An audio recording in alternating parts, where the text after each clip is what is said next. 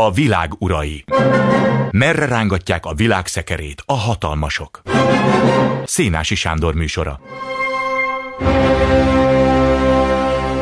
Jó estét kívánok! Ma esti vendégünk Tarik Demirkán, a Türk Info főszerkesztője. Jó estét kívánok önnek is! Jó estét kívánok! Május 14-e nem változott meg a korábbi hiedelmek ellenére.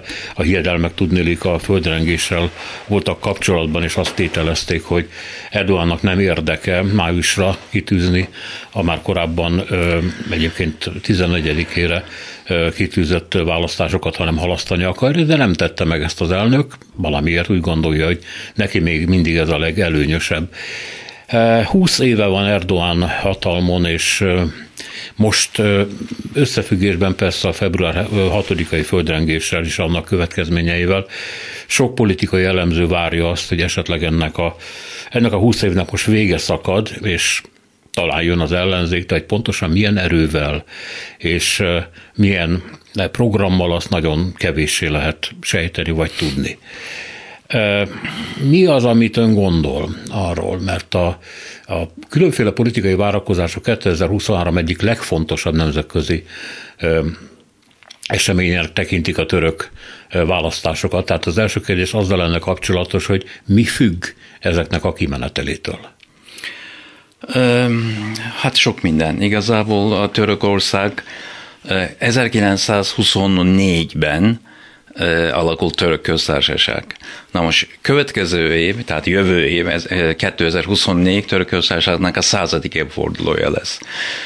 21 évvel azelőtt, amikor Erdoğan hatalomba került, azzal jött hatalomba, illetve hívét azzal mozgósította, hogy ő tulajdonképpen a török közt, modernkori török köztársaságnak a nagy reformjára készült. Tehát egy olyan modellt próbált létrehozni Törökországban, amely Oszman birodalom utódaként létrejött török köztársaságot inkább a történelmi távlatban egyrészt közelebb hozza birodalomhoz, oszmán birodalomhoz, másrészt pedig a kelettel és iszlám világgal egy baráti viszonyban lévő, tehát a természetes közegében jobban illeszkedő országot szeretne létrehozni, egy olyan modellt. Tehát az volt a terv 24-re, majd egy olyan új Törökország keletkezik, ami tulajdonképpen a forradalom, török függetlenségi háború és a Kemal Atatürki forradalom rossz hagyományait kiiktatja, és igazából magát, magára talál az ország és a nemzet. Ezzel jött. Első tíz év ennek a modellnek a valamilyen sikeréről is szólt, akár Törökországban, akár külföldön lehetett olyanokat remélni, főleg nyugati világban, lehet egy iszlám ország, amely erős iszlám hagyományokról épül, de ugyanakkor a nyugati országok modelljeivel és a nyugati demokráciával is valamennyire szintézisben él. Na most ez a e, választás tulajdonképpen ennek a e, döntése, illetve a döntés szerintem már megszületett.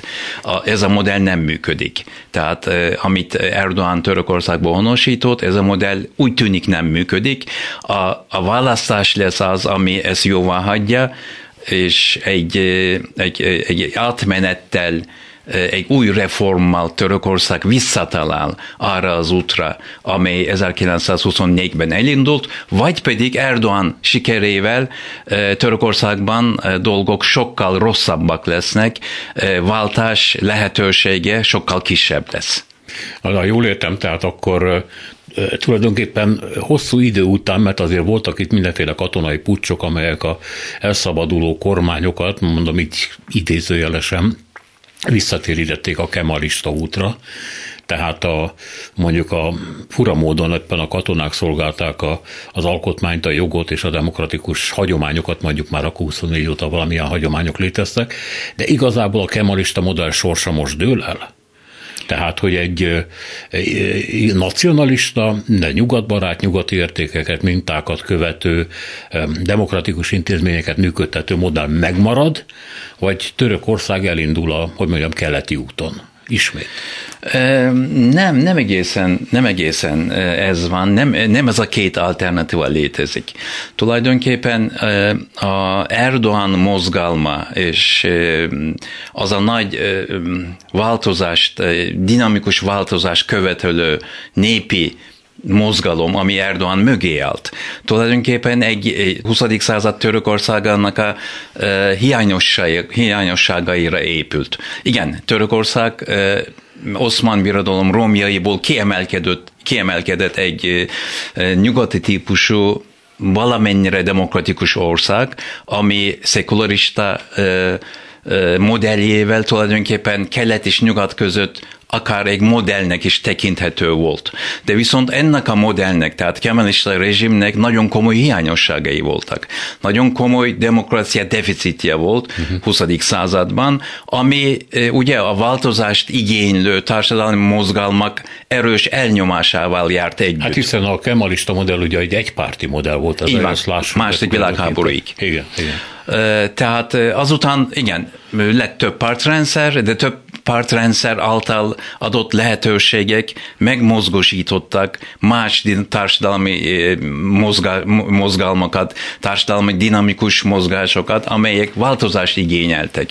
De viszont kemalista modellnek az a nagyon nehezen mozdítható belső dinamikája sorra megakadályozta ezeket a változás igénylő társadalmi mozgásokat. Ennek lett következménye 1960-ban egy pucs, 1971-ben egy pucs, 1980-ban egy pucs. Tehát voltak társadalomban olyan ö, piros vonalok kemalista rezsimben, aminek a átlépése tilos volt. Például egyik, ezek egyik kurd kérdés kurd kérdést nem lehetett megoldani, tehát hiszen egy ilyen kérdést nem létezőnek tekintettek. A másik kérdés iszlám kérdése volt, tehát iszlámnak a bármilyen változata, ha társadalmi életben, politikai életben felüti a maga fejét, akkor azt le kell állítani, mert hogy joggal is bár féltek, féltettek törökországi vívmányokat, hogy bármilyen pillanatban bármikor ezek visszájára fordulhatnak, tehát a birodalmi hagyományok felülkerekedhetnek. A harmadik pedig a baloldalra, társadalmi baloldal iránti gyűlölet volt, tehát a Törökországban a kommunista párt 1990-es évekig tiltott párt volt. Illegalitásba kényszerítettek, holott egész Európában, egész világban már hidegháború után, meg előtte is természetesen, de hidegháború után joggal szervezkedhettek, Törökországban nem. Tehát a, tulajdonképpen kemalista rezsimnek a, a, a demokrácia deficitje indította azt, hogy végül is ezek, ezek a mozgalmak egyike, tiltott uh-huh. mozgalmak egyike felülkerekedett, ez pedig iszlám volt, Erdogan mozgalma volt. Csak a, egyébként a baloldal iránti gyűlölethez hadd tegyem hozzá, hogy ugye Isztambul főterén áll egy szoborcsoport, Kemal Hatatürkel és mellette szovjet tábornokokkal. Mert hogy a Szovjetunió tekintet nélkül arra, hogy a török kommunistákkal mit csinált a türk, ugye megsegítette Törökországot, és segített létrehozni az új nacionalista, hát állítólag egyszínű török köztársaságot, szóval itt vannak a történelemnek az ilyen érdekes mellékutai.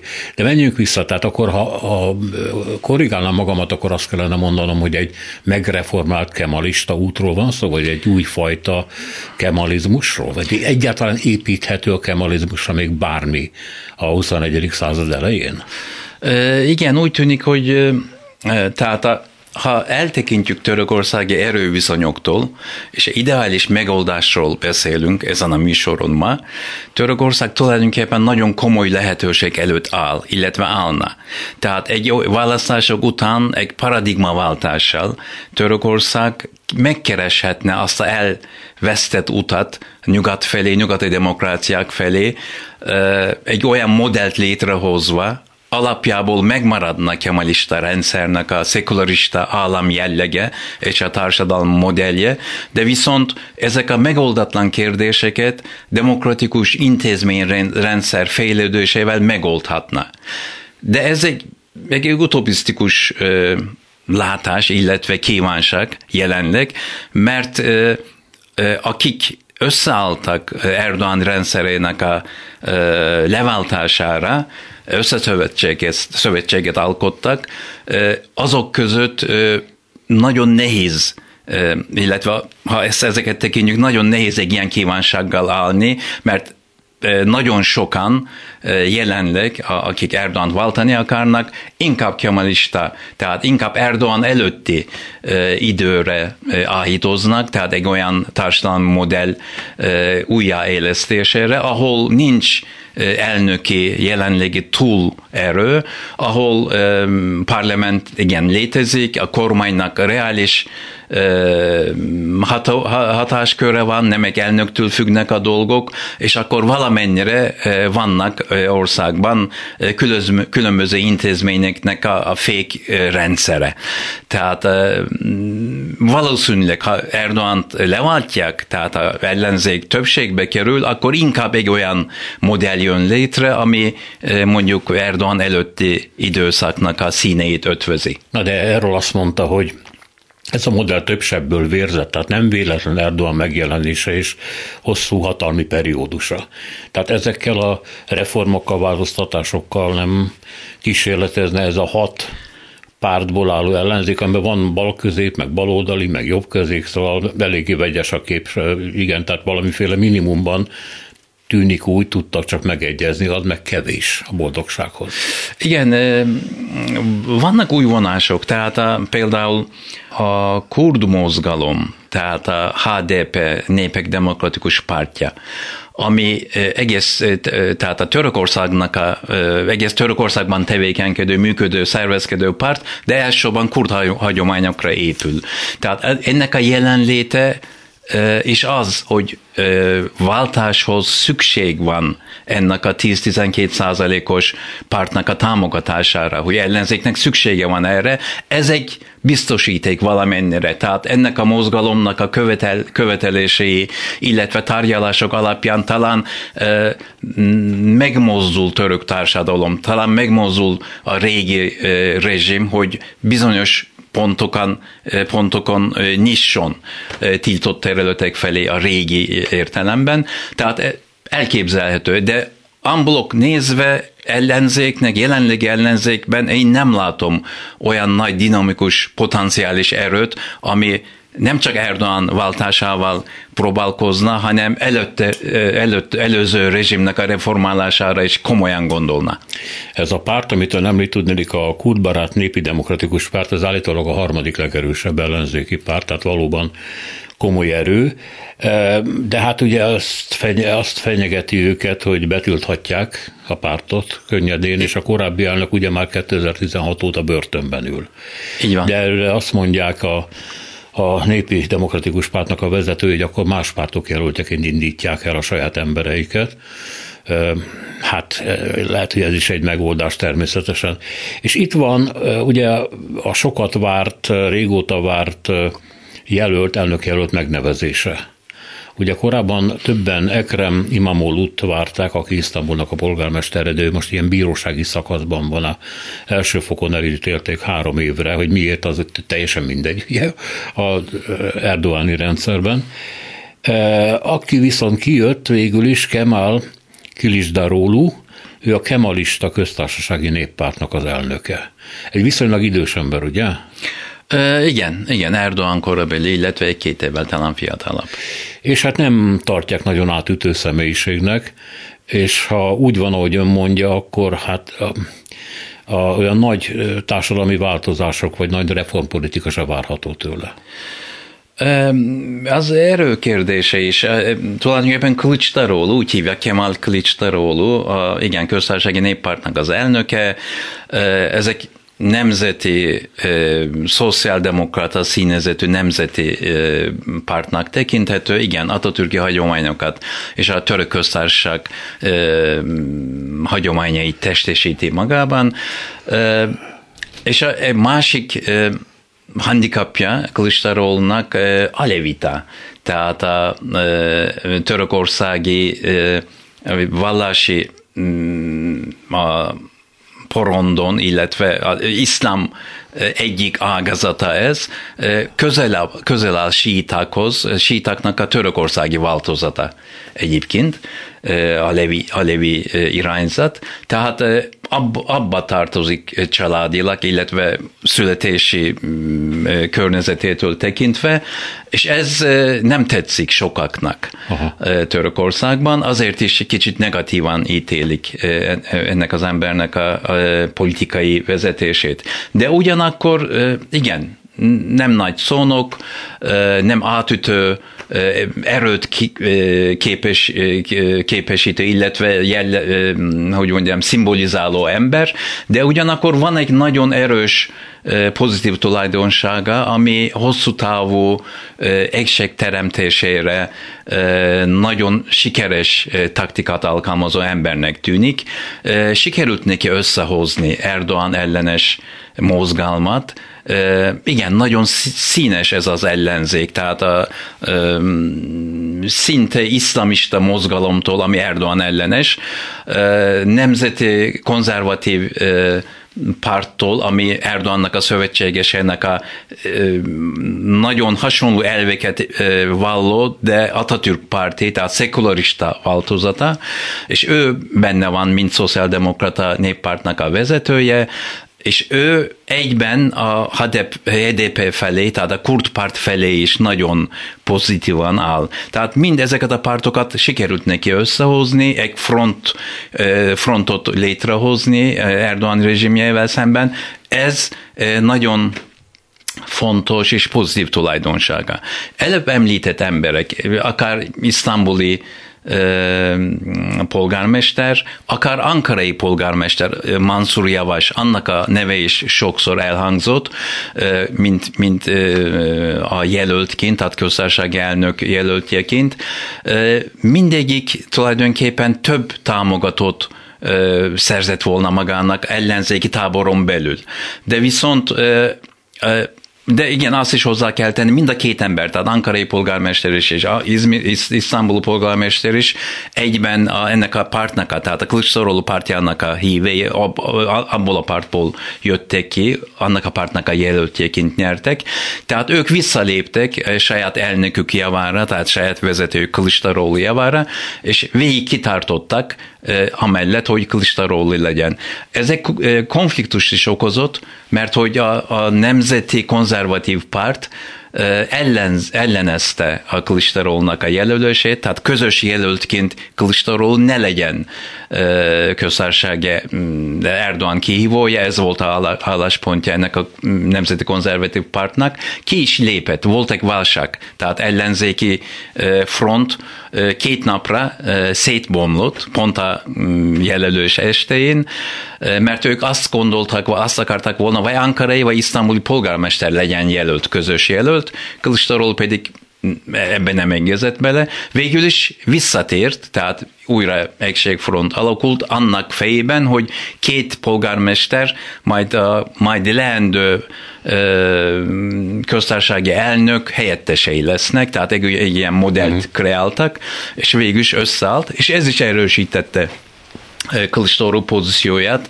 hiszen erőt mutatott, és újra egységet teremtett. Igen, de hát az egy dolog persze, hogy Erdoğannak a tekintélyét rettentően megtépázta a földrengés után mutatott bénassága, illetve az állam gyakorlatilag ugye csődöt mondott ezeknek az embereknek a megsegítésében, és nem kevés emberről van szó, mert Ugye február 6-án, illetve utána még napokig is voltak rengések, tehát azok a tartományok, ez 11 déli és dél- délkeleti tartományt jelent Törökországban, körülbelül 14 millió ember él, ebből 2 millió már elszaladt világgá onnan, mert hogy se, se háza, se lakása nincsen, és hát gondolom rokonoknál vagy ismerősöknél próbáltak meg boldogulni, vagy szerencsét találni. 47 ezer halott. Már 50, 50 Már 50 igen. 50 ezer fölött, mm. igen. Szóval rettenetesen megingott másokból is a gazdasági politikájának a csődje miatt is az elnökben a bizalom, de jelenti -e azt, hogy a hogy az ellenzékkel szemben ez a bizalom megnő. Tehát, a bizalom átvándorol egyik oldalról a másikra, mert ugye látunk példát például Magyarországon is ilyen bizonyos szakaszokban, hogy az, hogy mondjuk meggyengül a hatalom és a hatalom föntartó, hatalmat föntartó párt, az nem jelenti azt, hogy az ellenzék erősödik. Igen, pontosan. És ráadásul közölnőn kutatások is sokszor nem adnak támpontot, hogy ember reálisan ítéljen, hogy mi történik társadalom mély mozgásában. Igen, ez a kérdés jogos, tehát a kormánynak volt egy, Erdoğannak és kormánynak volt egy olyan nagyon nagy gyengesége, ezt lehet bénaságnak is nevezni. Az első két nap főleg, a földrengés után első két, két napon nagyon nagy hiányosságok voltak, tehát nem mozdult az a mentő és a szervező csapat, illetve intézményrendszer, amely a földrengés területén tíz, több, tíz, több mint 10 millió embernek a mentésére, illetve problémák enyhítésére szolgált volna, és ebben nagyon erősen, most már kiderült, hogy nagyon erősen benne van elnöki rendszernek a alapvető hiánya is, hiszen elnöki rendszer igen, sokszor nagyon dinamikusan reagáló rendszert jelenti, mert hogy nincsenek viták, egy ember eldönti és elindul. Tehát sokszor, sok helyzetben előnye van ennek, elnöki rendszernek a, a intézménynek fölötti szerkezetének. De ilyen esetekben, amikor állam és a társadalom szerveinek bizonyos tervek alapján indulnia kellene azonnal, automatikusan, rendszer inkább akadályozza, mert kiderült, hogy első két, két napon mindenki egymástól várta e, utasításokat. Föntről jöjjön, hogy valamit csináljon, hogy ahhoz, ahhoz hogy föntről jönnie kell valami direktívnek, vagy, vagy, vagy ukaznak, vagy bárminek. Igen. Tehát ez nem jött. És ezért tulajdonképpen Erdogan többször utána következő napokban, hetek, hetek múlva is elnézést kért a néptől, bocsánatot kért, hogy hibát követtünk el, ezt nyíltan vallotta.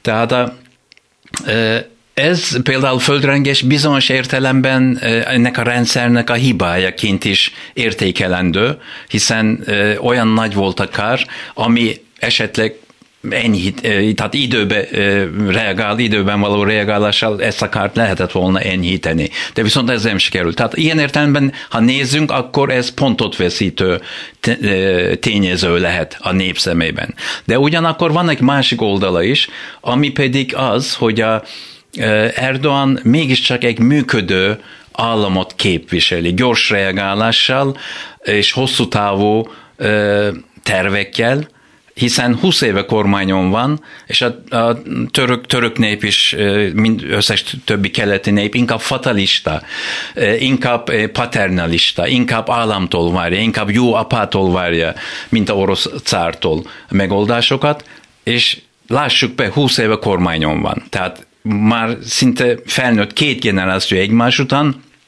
aki mint állami vezető csak Erdoğan ismer, senki más.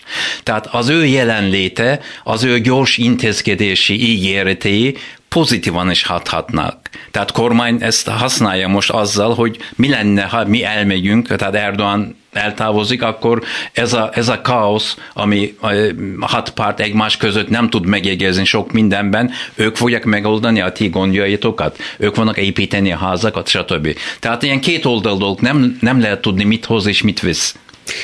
Hát igen, és akkor ilyenkor az emberi csodálkozó nézi, hogy nem számítanak a, a, azok az események, amik a, a tragédia rossz kezeléséhez vezettek, hiszen Erdoğan egyszer már bocsánatot kért a néptől azért, mert hogy hagyták, hogy a parlament különféle intézkedésekkel segítse azokat a azokat a építőipari vállalatokat, amelyek ugye a nagyon rossz technológiával, nagyon rossz anyagokból, az anyagok jó részét még ki is lopva házakból építették föl az otthonaikat ezeknek az embereknek, akik drágán vették meg természetesen, és érthető módon a, a cégek fáztak attól, hogy jobb minőségben kezdjenek el dolgozni, mert akkor még drágábbak a lakások, még kevesebben tudják megvenni.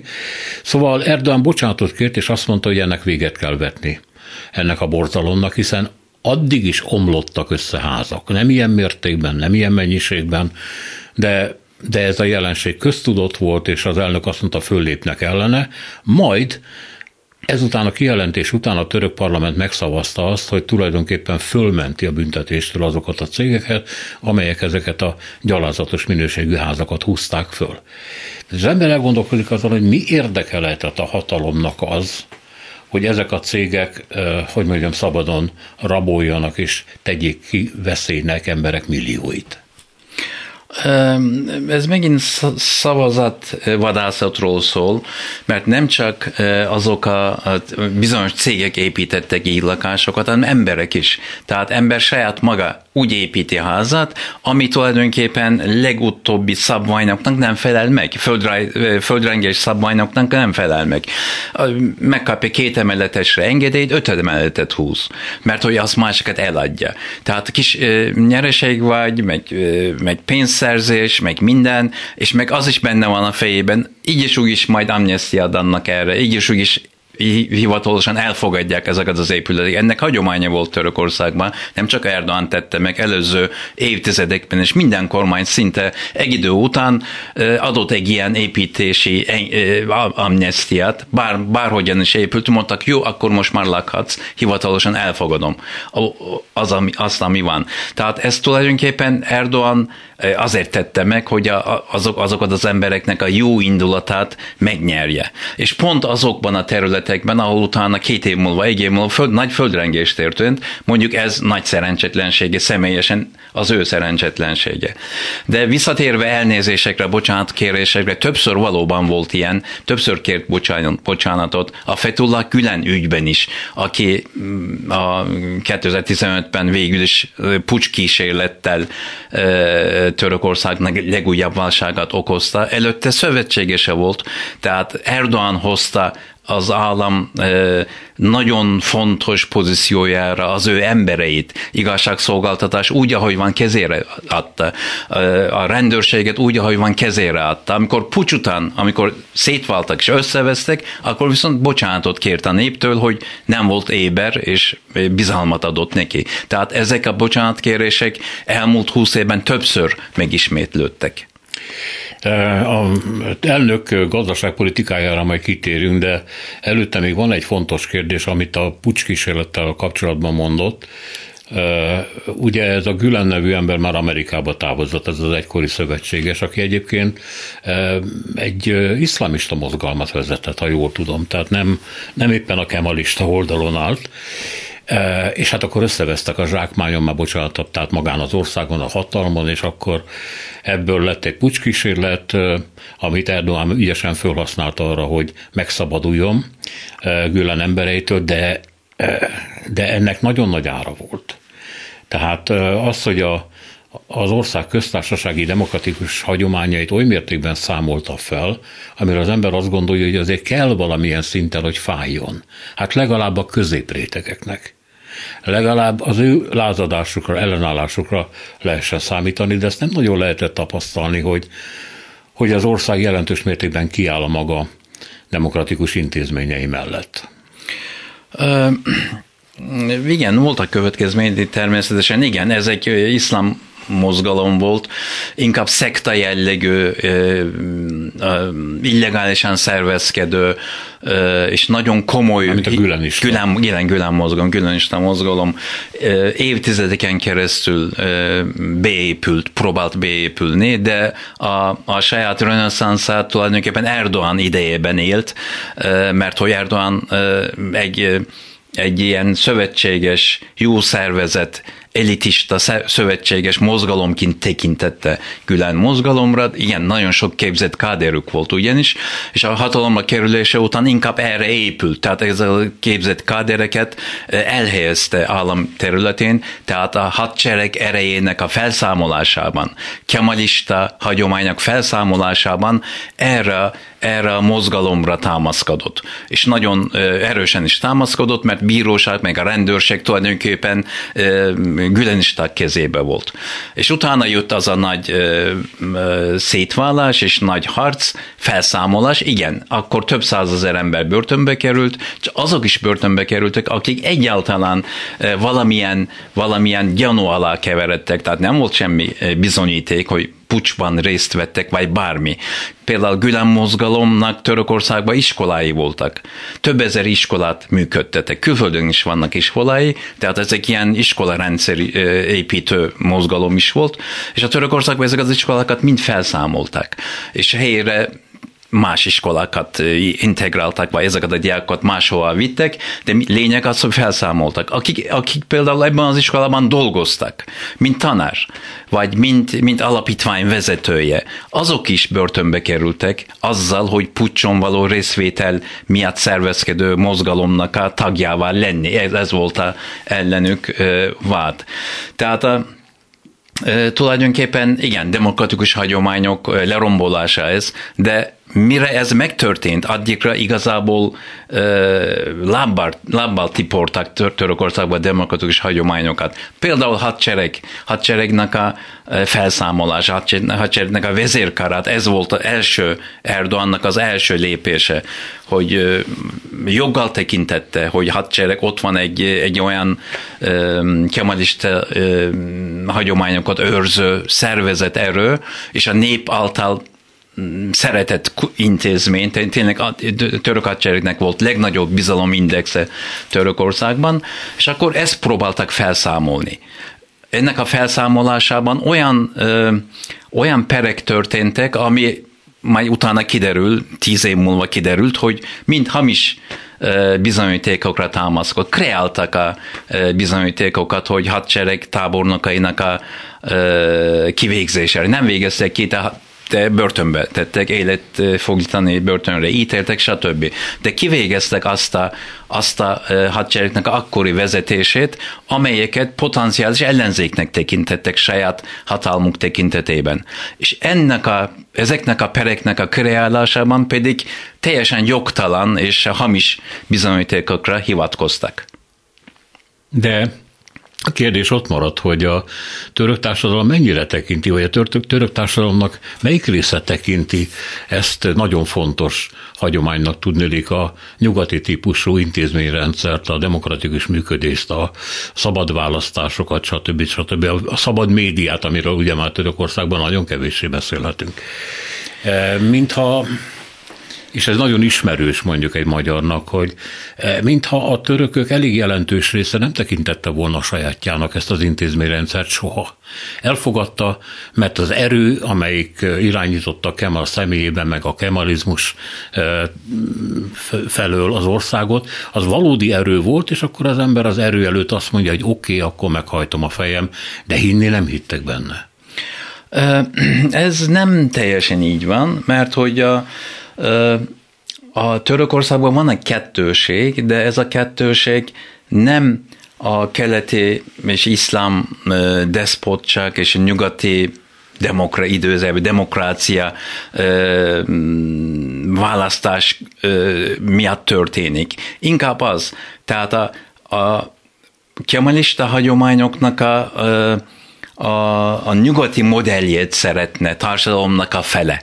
Tehát ha, ha azt nézzük, hogy mi határozza meg most jelenlegi törökországi táborokat, két alaptábor van, ugye? Tehát egyrészt Erdogannak a támogatói, amely mondjuk jelenleg 40-45 százalék között vannak, és a Erdogan ellenzéke, amely mondjuk 55 százalék körül vannak jelenleg három hónappal választás előtt.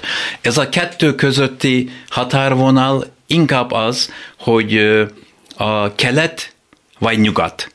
Keleti intézményrendszer és oszmány hagyományokra épülő egyszemélyes autokrata jellegű állammodell, vagy a kemalista hagyományokra jellemző szekularista modell, amelynek a iránymutatója nyugat. Tehát itt, itt válik szét kettő között, de abban igaza van, hogy a, a, a, aki nyugati modellt szeretnének, annak a hányadik része, vagy mennyi része, vagy mennyi, kik nyugati demokráciát akarnak, vagy, vagy szabad médiát, vagy stb. Az más. De kelet és nyugat között feszül szerintem Törökországban jelenleg törésvonal a támogatók már, mint hogy Erdogan támogatói között, ha jól értem, akkor a nagyvárosok nincsenek ott.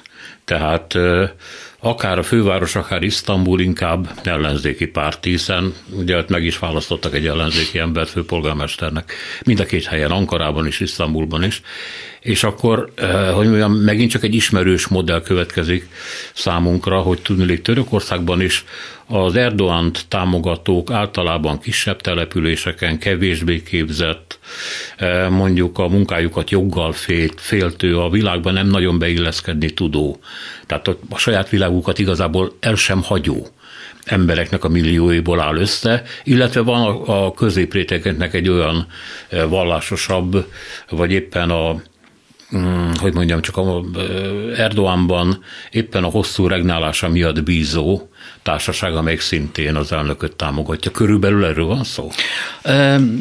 Tehát e, ez a kép változik, tehát állandó változásban van. Erdoğan első időben nem csak a kelet és a elmaradott részek lakosságára támaszkodva jött vidéki, támog, vidéki konzervatizmus vagy vidéki vallási érzelem hozta Erdoğan, hanem nagyvárosoknak a, a külvárosai. Tehát a társadalmi mobilizációnak, ami Törökországban elmúlt 30 évben talán legjellemző mozgalom a vidékről való, kisvárosokból való, nagyvárosokból való áramlás, ami egy olyan réteget hozott nagyvárosok körül, 16 milliós, 17 milliós Isztambulnak a háromnegyede már ezekből áll, ezekből a negedekből áll. Ezek az emberek helyet követeltek. Tehát meglévő rendszert idegennek éreztek, meglévő rendszer nem ad nekik lehetőséget. Tehát a társadalmi mobilizációnak a dinamikája volt az, ami új jogot követelő társadalmi rétegnek képviselőjévé tette Erdoánt az ő szószólójuk volt, köztük valaki volt, akár képzettsége, akár saját családi hagyományai miatt. Tehát a nagyvárosok voltak igazából Erdoğannak a, háttere, támogató rétege. Most ez változott utóbbi mondjuk 5-6 évben, vagy 7 évben, amikor, amikor kiderül Erdoğan, amikor kiderült, hogy Erdoğan nem elit ellenes, igen, elit ellenes, de viszont új elitet hoz létre, új elitet hozott létre, ami e, iszlám hagyományokra épülve egy új gazdag réteg, ami már e, nem szegénységet képviseli, hanem új rétegnek a gazdagsága fő támogatója lett. Ha ez kiderült, amikor ez kiderült, akkor, akkor kezdődött bomlás a nagyvárosok külső negedében, akkor fordultak el. Ez hozta Ankarába és Isztambulba ellenzéket helyzetbe. Amit, ami a gazdaságpolitikát illeti, hát a legnagyobb problémának ugye azt tartják, hogy az elnök, hát és minden diktátor előbb-utóbb elhiszi, hogy mindenhez ért. Tehát én csodálom, hogy Stalin például nem írt verseket, egyébként nyelvészeti értekezései voltak, Putyin például történelmi témájú eszéket és stb. stb. Erdoğan pedig eljátszotta a Török Nemzeti Bank elnökének a szerepét, amikor elkezdte a líra mozgásába, elkezdett a lira mozgásába beleszólni, és hát egy olyan katasztrofális állapotot állított elő, egyébként többen távoztak a Nemzeti Bankból, vagy ha nem távoztak, ő rúgta ki őket, aminek következtében az inflációval még egészen elképesztő mértékben erősödött meg az utóbbi években, és hát ez a vállalkozásokat, meg a, a családokat rettenetesen nehéz helyzetbe hozta és igazából nem volt hajlandó ezen változtatni. Most itt a választások előtt történnek próbálkozások, ahogy olvasom, tehát már korábban létrehoztak egy úgynevezett FX védett betétrendszert, ami azt jelenti, hogy az ember beteszi a pénzét a bankba, kap valami alap kamat körüli kamatot, viszont az inflációt követő mértékben támogatják meg, vagy adnak hozzá pénzt ahhoz, ami többet tett és ez egy kicsit javította a líra helyzetén, tehát a jól tudom, a legutóbbi fél évben már nem volt olyan rettenetes az infláció, vagy legalábbis nem nőtt. Igen, csökkent is infláció csökkent. valamennyire. Igen, Igen. A, a török lira értékvesztése valahol megállt, választásokig ez így fog menni, tehát ott ne, nem, nem várható váltás, illetve változás.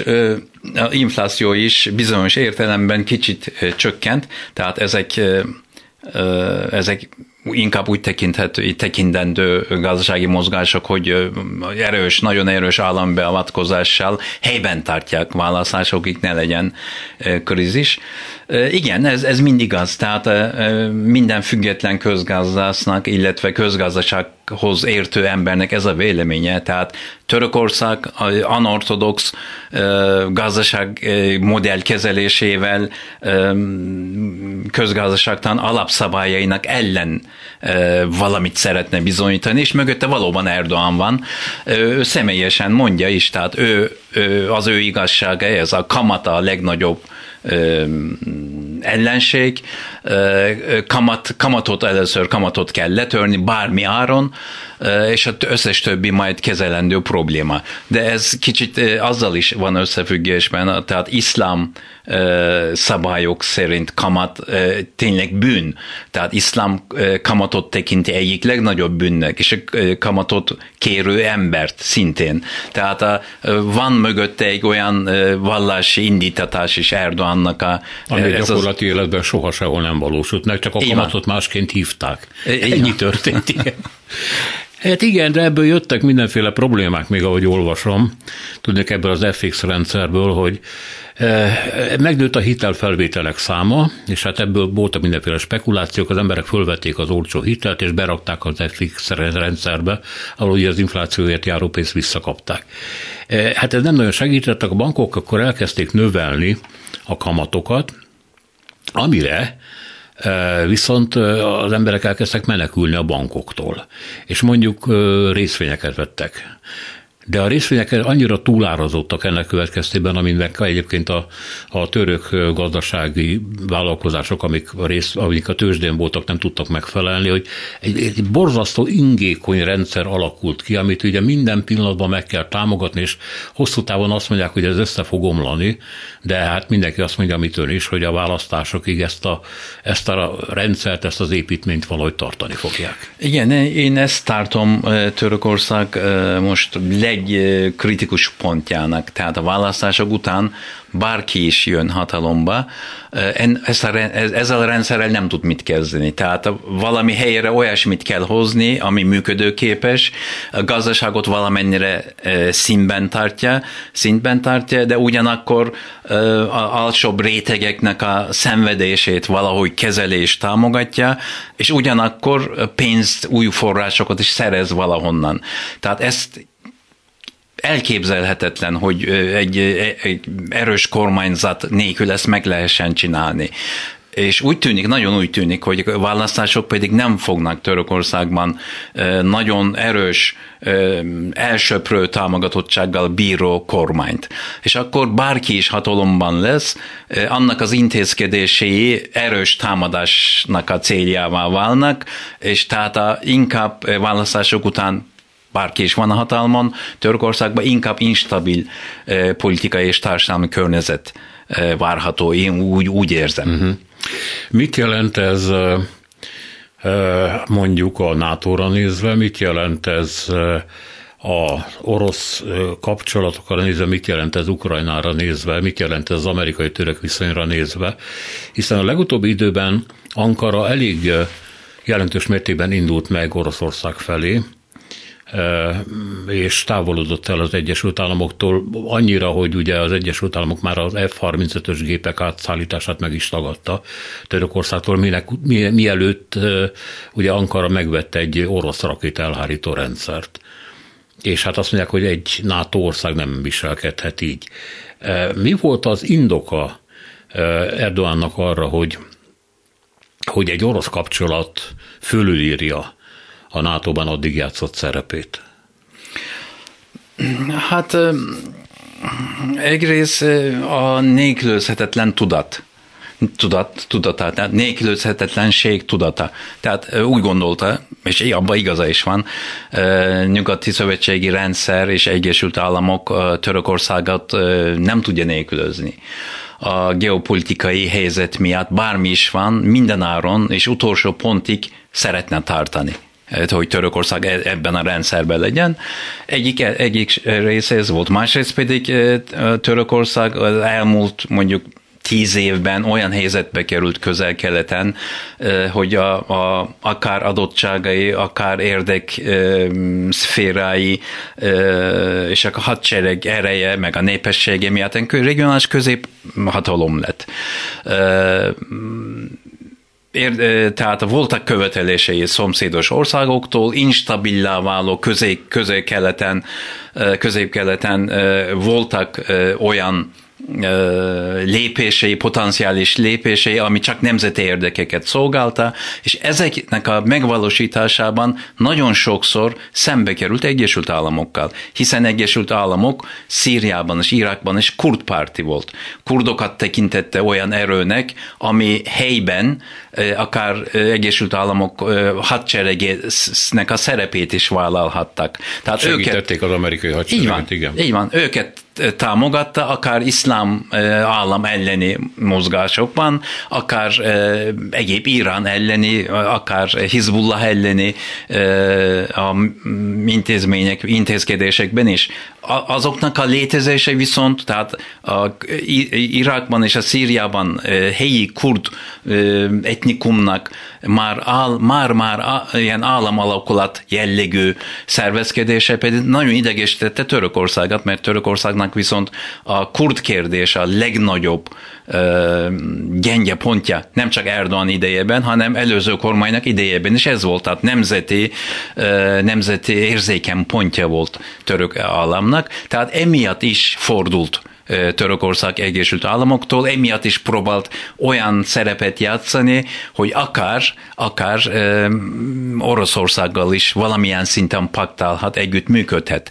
Arról nem is beszélve, hogy a Egyesült Államoknak a reagálása orosz légvédelmi rendszerrel annyira nem volt jogos, hiszen Görögország is vette évekkel azelőtt hasonló rendszert oroszoktól, és a Görögország tudva levőleg NATO-nak a tagja, nem is volt belőle probléma. Tehát ez, ez, ez Törökország ezt hangozhatta is, tehát ez egy ilyen kettős játék.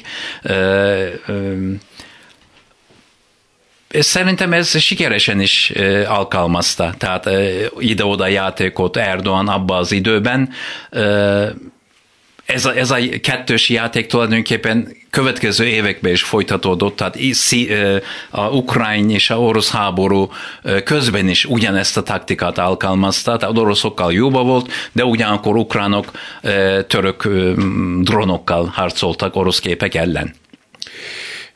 Ez a, ez a, hogy mondjam csak, elhúzódó válság és a bizonytalanság, ami ön szerint a választás után is várható, tehát, mert hogy igazából senki nem tud akkorát nyerni. Ja hogy végleg megváltoztassa a török politikai képletet, legalábbis a következő években. Ez azt jelenti, hogy mondjuk a svéd-finn ügyet nem lehet lezárni egy jó darabig még? Úgy tűnik, hogy a, most ez a legfrissebb hír, hogy a elkövetkező napokban a finn miniszterelnök Törökországba utazik, és a ankarai jelzések azt mutatják, hogy igen, finek zöld jelzőt, lámpát kapnak, vagy utat kapnak a, a NATO lépés, belépéshez, de svédekkel szemben nem. Tehát a svéd kérdés választások utánig is fog maradni, Török, Ankara, Törökország abból nem engedi, mert hogy kemény, keményebb lépéseket, keményebb intézkedéseket, keményebb garanciákat vár Svédországtól. Svédországban működő a PKK, tehát a kurd függetlenségi mozgalom szervezetei ellen. De ebben Magyarország igen. is támogatja Törökországot, zárójelben mondja. Abszolút, igen, igen. Igen, igen, igen. Ez egy érdekes helyzet lesz, hogyha a, ugye a finnek és a svédek azt mondták, hogy csak együtt. Aztán úgy tűnik, hogy most megállapodtak abban, hogy a finnek mehetnek előre, Igen. hogy akkor most a magyarok mit csinálnak, szintén Finnországot szavazzák meg, és Svédországot meg nem, de hát azt már végképp nem lehet indokolni, hogy miért járnak el Erdoáni módon ebben a kérdésben. Hát, talán időt lehet húzni pár hétig még. Tehát a... Hát, ja, ez már el van döntve, igen, időt fognak húzni, természetesen. Hát még egy kérdés maradt fönt, ami gyakran előkerül, és éppen a bizonytalan vagy éppen Amerika ellenes Erdoáni lépéseket igazolandó vagy mutatandó, hogy mint a fölmerült volna az is, hogy Törökország kilép a NATO-ból. Arról beszélt, hogy a NATO-nak mennyire fontos Törökország. Törökországnak fontos-e a NATO? Még? Uh, igen, Törökországnak nem csak NATO fontos, hanem egész nyugati világ is.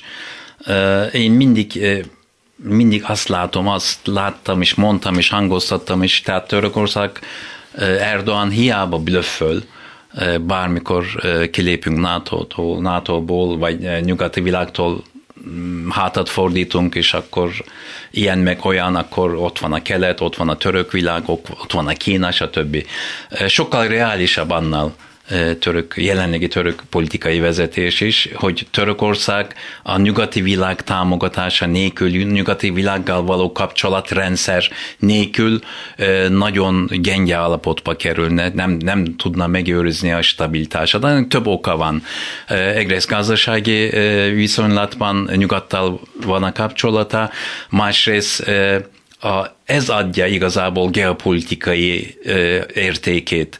Tehát ezt tudja legjobban kamatoztatni, hogyha ide-oda játszik nyugati világ, de ugyanakkor kelettel is boltol. De ha nem lenne nyugat ö, tagja, nem lenne NATO tagja, akkor mind ellenségként kezelendő ország lesz, akkor abból nem jön haszon. És a Törökország csak keleti kapcsolataival, keleti gazdasági rendszerével nem tud lábon maradni, és arról nem is beszélve, hogy Törökország minimum 60 a nyugatpárti jelenleg is. Tehát hiába töröknek érzi magát, hiába török nemzeti büszkeséget nagyon fontos értéknek tartja, vagy iszlámot, de ugyanakkor reálisan ítélve Törökországot úgy képzeli el a török nép többsége, hogy Törökország helye nyugaton van. Köszönöm szépen, hogy itt volt nálunk. Köszönöm szépen. Tarik Demirkán, a Türkinfo főszerkesztője volt a vendégünk az elmúlt 52 percben. A műsort Selmec János szerkesztette, a műsorvezető Színási Sándor volt. Köszönjük a figyelmüket, minden jót!